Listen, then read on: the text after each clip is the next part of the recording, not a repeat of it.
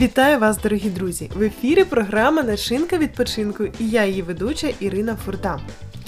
Сон це значно більше, ніж ми можемо лише собі уявити. Іноді, здається, немає взагалі прекраснішого відпочинку, як сон. Саме тому ми розмовляємо про сон в нашій програмі Начинка відпочинку. Є миті, коли ніяке хобі вже не миле, якщо ти не виспався. І як часто ми схильні, прокинувшись рано вранці на роботу або ж на навчання, обіцяти собі заснути, як тільки повернемося додому. Згадайте, друзі, чи не було такого у вас в студентські роки? Більше того, напевно, вранці найпрацьовитіші та найнаполегливіші будильники, які ми старано перекладаємо на пізніше, а вони все нагадують нам про час. Тож сон, чому він такий важливий і необхідний для нашого життя? Саме про це ми спілкуємось сьогодні з нашою гостею. Олександра, я вас вітаю. Здравствуйте.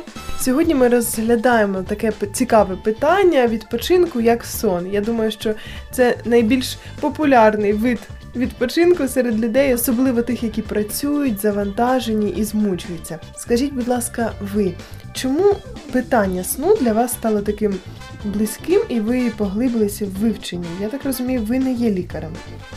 Да, я э, далека от медицины, но каждый человек в своей жизни, все мы спим, каждый человек э, где-то третью часть жизни своей э, тратит на сон. И очень многие люди сталкиваются с бессонницей. В определенный период жизни я тоже сталкивалась с бессонницей, и поэтому я заинтересовалась этой темой, стала изучать, мне стало это интересно. Я впевнена, що коли це актуально для тебе особисто, ця тема стає дуже живою, і вивчення її стає дуже таким і цікавим, і органічно розумієш питання.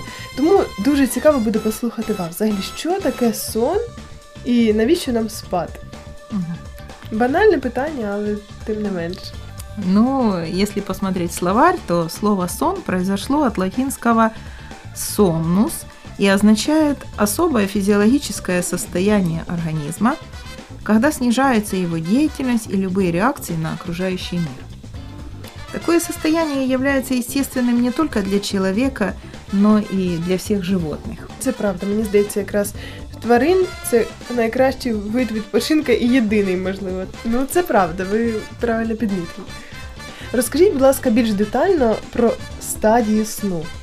Продолжительность сна состоит из двух фаз – медленной и быстрой. Фаза медленного сна делится на четыре стадии, каждая из которых имеет свои особенности. А еще есть вторая фаза, называется быстрый сон. І скільки в ньому етапів або стадій? Так вот, эта фаза сна наступает сразу после медленной и длится примерно всего лишь 5-15 минут. В этот период активность мозга растет, Угу. но тело остается в состоянии полной расслабленности. Тобто це вже період перед пробудженням, так? Організм. Ну, не совсем. Температура и давление повышаются, ускоряется пульс, а также наблюдается быстрое движение глазных яблок. Люди видят яркие сны, которые мы вспоминаем после пробуждения. Вот именно те сны, которые снятся в, во время быстрого сна, мы их можем вспомнить. Человеческий организм имеет внутренние часы, по которым живет, ориентируясь на свет и темноту.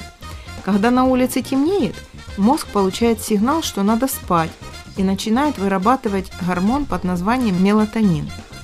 Под его действием организм успокаивается и начинается самовосстановление. А ближе к утру выработка мелатонина прекращается, и его место занимает другой гормон – кортизол. Этот гормон как раз призванный сделать нас активными, энергичными и бодрыми.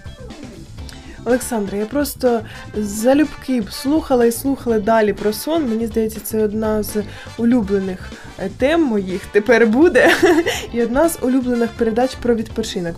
Але наразі нам необхідно трошечки зупинитися, і вже в наступній програмі ми залюбки продовжимо з вами спілкуватися на тему, чим все ж таки небезпечна відсутність сну або недостатня кількість годин сну.